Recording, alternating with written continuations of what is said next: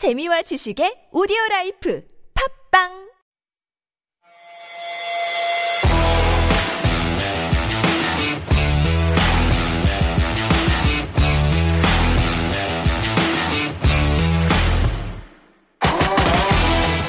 There are a lot of unexpected things that can happen, but I'm sure you wouldn't think that some things won't happen among a group of full grown adults, right? Except it did. Back in 1968, on this very day, Rolling Stones, the Rolling Stones released a new album called Beggar's Banquet, and it was celebrated at a party in London, only that broke out into a full on food fight with custard pies, which actually became the highlight of the evening. I guess in some way, we never grow up. It's Sunday, December 5th, 2021. I'm Steve Hatherley, and this is the Steve Hatherley Show. First up today, it's the Rolling Stones, Street Fighting Man.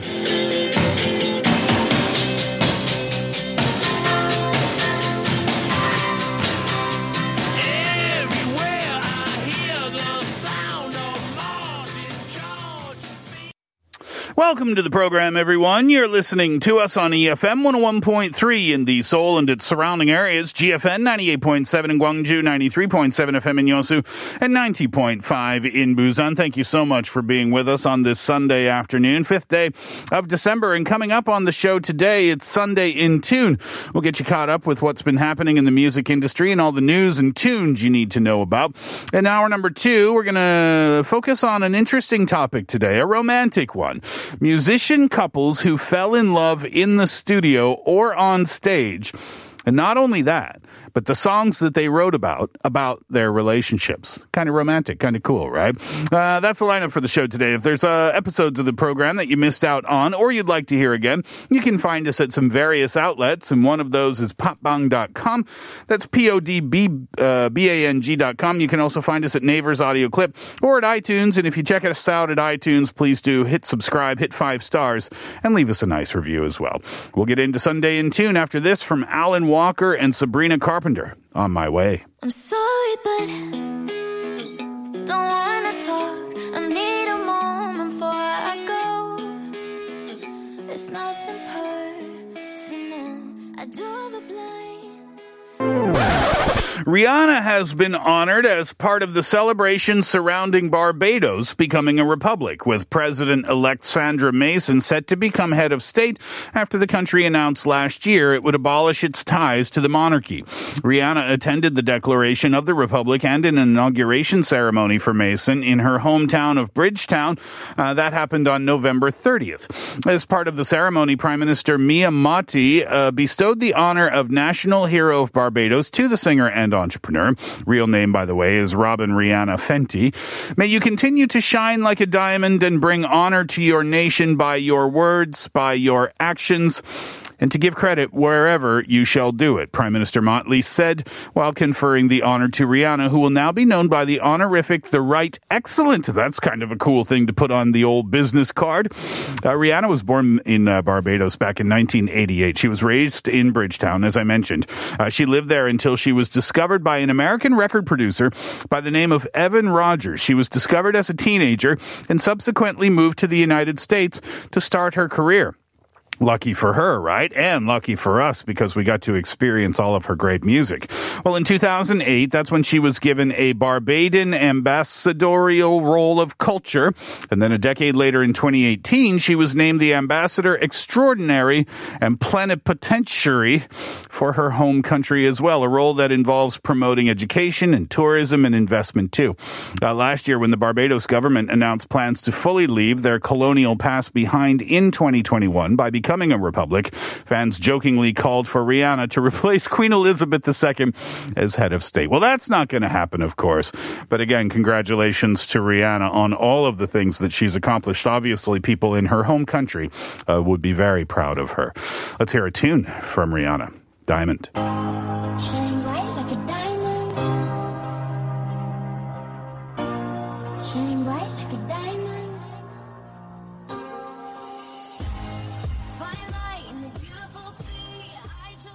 Teyana Taylor has given an update on Instagram a few days ago after she was hospitalized for exhaustion on her, on her The Last Rose Petal tour.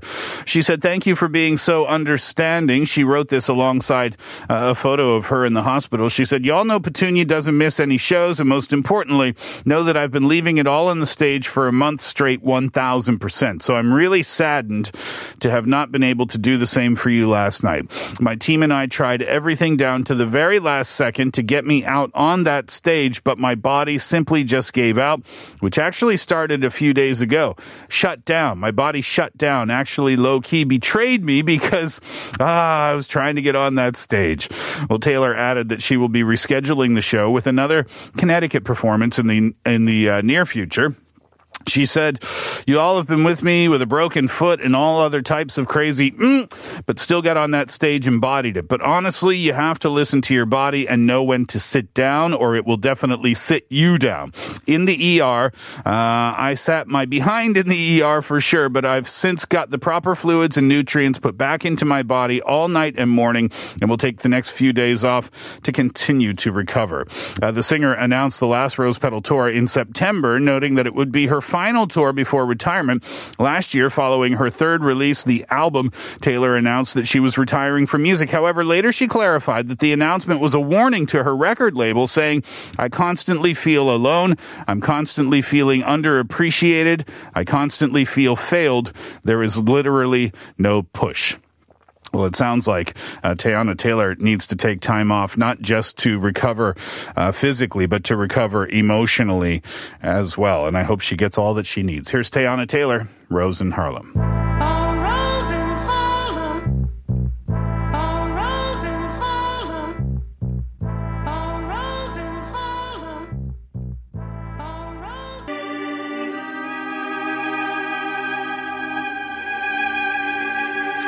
Neil Young has announced Summer Songs, a collection of demos he first made in 1987, which he doesn't even remember recording. I kind of love that.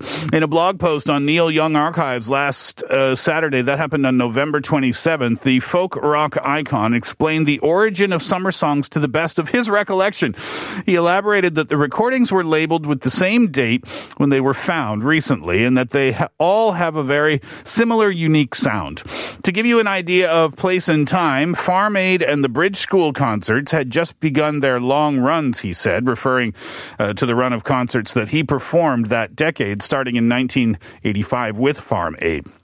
Young added that these songs were written and recorded in the studio, quote, as far as we can figure, end quote. He noted that he cannot remember these sessions at all. These demos were then fleshed out in their final forms on later albums from 1989's career defining Freedom to 2012's Psychedelic Pill. He also added that several of these demos offer lyrics significantly different from their subsequent master album releases, promising several completely new and unheard verses. While a firm release date for Summer Songs is still unconfirmed, Young wrote that these demos will be included in his upcoming compilation release, Neil Young Archives Volume 3. And there's also a possibility of these demos being issued as a separate archive album even before that. In December, Young will release his 41st studio album. It's called Barn with longtime collaborators Crazy Horse. He teased it with the songs Heading West and Song of the Seasons. Unbelievable. 41 albums from Neil Young and still going strong. Uh, he is definitely one of the artists that I grew up with. Not necessarily for my love of uh, Neil Young, but definitely in the house because my dad used to listen to him a lot. Anyway, another interesting uh, project, just very quickly, coming up from an older act, Iron Maiden and Marvel. They're going to be joining forces for a unique merchandise collection. The uh, metal group and the comic book powerhouse have joined forces to release this merch collection, launching in time for Christmas. The assortment of apparel and accessories intertwines the universes of both brands, highlighting iconic Marvel characters and the classic rock band's notorious Eddie character. Interesting, right? Well, designs pay tribute to Wolverine and Venom and Thanos and Deadpool and unique variations of some of Iron Maiden's iconic album and single covers, such as Fear of the Dark, The Trooper, and Killers. That's an interesting project, right?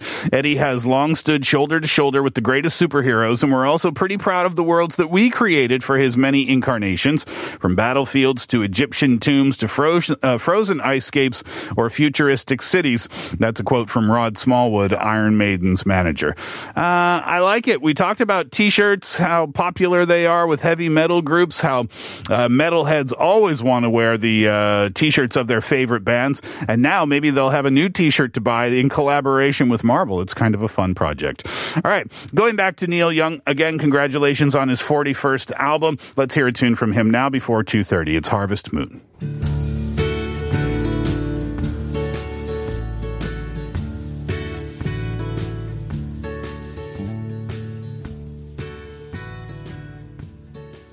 Miley Cyrus and Pete Davidson have confirmed have been confirmed as hosts for a 2-hour TV special. This is going to be happening on New Year's Eve. Kind of an odd couple, no? Or maybe they're a perfect match actually now that I say that out loud, Miley Cyrus and Pete Davidson. Uh, it's going to be on NBC and the event is going to be called Miley's New Year's Eve Party hosted by Miley Cyrus and Pete Davidson and it promises a star-studded lineup of special guests and musical performances. Uh, Saturday Night Live's Lorne Michael is on board to executive produce the event, which will replace Carson Daly's long-running New Year's Eve special, which he had hosted on NBC since 2004.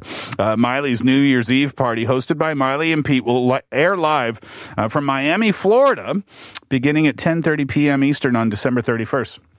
That's quite interesting. Usually, when they do those. Um, those New Year's Eve specials, they do them from New York City because, uh, well, number one, it's New York City. Number two, it's freezing cold outside, so you've got the visual of everybody in their winter clothing, and you've got the, the, the lights and everything. So it'll give a different vibe to it being in Miami, where at that time of year, I think it's pretty hot outside. Interesting switch for the uh, New Year's Eve party idea from NBC. Here's Miley Cyrus, Party in the USA.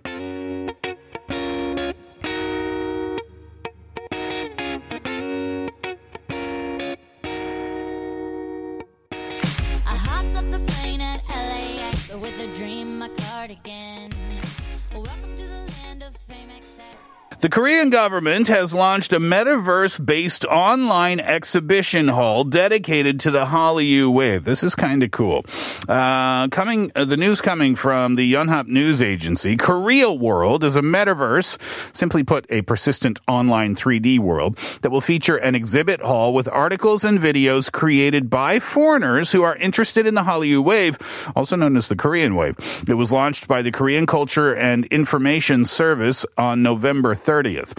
Here's a quote from Park Jong-yeol, who is the director of the KOCIS. We expect various Hallyu related content created from a foreign perspective to be reproliferated. We'll continue to make efforts to diversify the content in order to meet fresh demands. Representatives from the Ministry of Culture, Sports and Tourism and KOCIS added that visitors will be able to interact with other users through avatars. In addition, Korea World will be also uh, will also be holding a special event where visitors can try on hanbok and other elements of traditional Korean attire. According to the official Korea World website, the ex, uh, exhibit hall is quote the first space revealed quote end quote in the new online world. It is a gallery modeled with the appearance or after the appearance of an octagonal pavilion and exhibits novel and diverse Hallyu cont- uh, contents from a foreigner's perspective. I think it's kind of a cool idea. You know, so many people are interested in coming to Korea these days because of the success of Hallyu or the Korean wave. So giving them something to do uh, that is related to Hallyu or the Korean wave while they are here, and of course this is for Korean citizens as well. Just kind of a fun, futuristic idea to celebrate the Korean wave. Here's BTS and Coldplay, My Universe. You,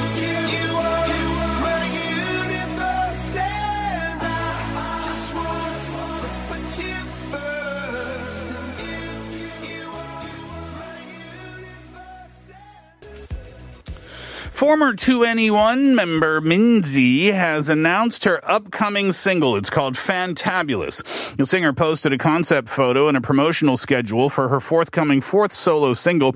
Uh, Fantabulous and its accompanying music video are slated for release on the 12th day of September, so not too far from now, uh, exactly one week from now, with teasers and concept images set to drop in the coming days. Fantabulous marks Minzy's second release of the year. Uh, notably, her previous release had been her first Korean language single in over a year following last May's Lovely. It was also her first release under MZ Entertainment, the agency that she personally founded in October of 2020. Earlier this year, she also teamed up with Red Velvet's Wendy on a cover of 2NE1's Lonely.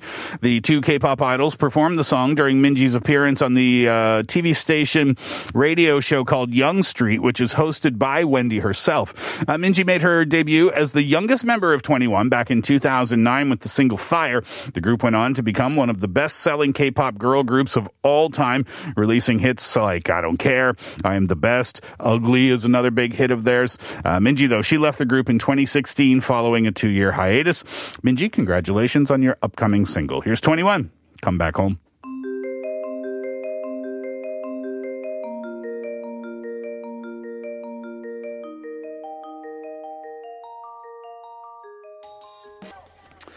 Kai of EXO has shared the music video for his brand new single Peaches. The dreamy clip features outfits and sets that draw influence from traditional Korean clothing as well as Korean architecture and art. Pretty girl, you're like peaches, the uh, lyrics say. He sings that on the chorus of the R&B track. Peaches is the title track of Kai's sophomore mini album on, of the same name. It's out now. And the six-track record also marks exactly one year since Kai made his solo debut in 2020 with his first mini album that was called Kai. Uh, his return was first confirmed by his label SM last month after uh, a news outlet here in Korea reported that the singer had been preparing for a solo album and is expected to return sometime in late November. And now here we are. Kai is also currently starring in Netflix's new reality show New World alongside Super Junior's Heechul, Lee Seung-gi, Park Na-rae, Eun Ji-won, and Jo Bo-ah. Uh, the show follows the celebrities as they find ways to earn virtual currency on a utopian island before their stay draws to a close. Kind of an interesting concept for a show there. Well, congratulations to Kai. New single out. Lots of, lots of new music coming out at this time of year. Here's Kai. Peaches.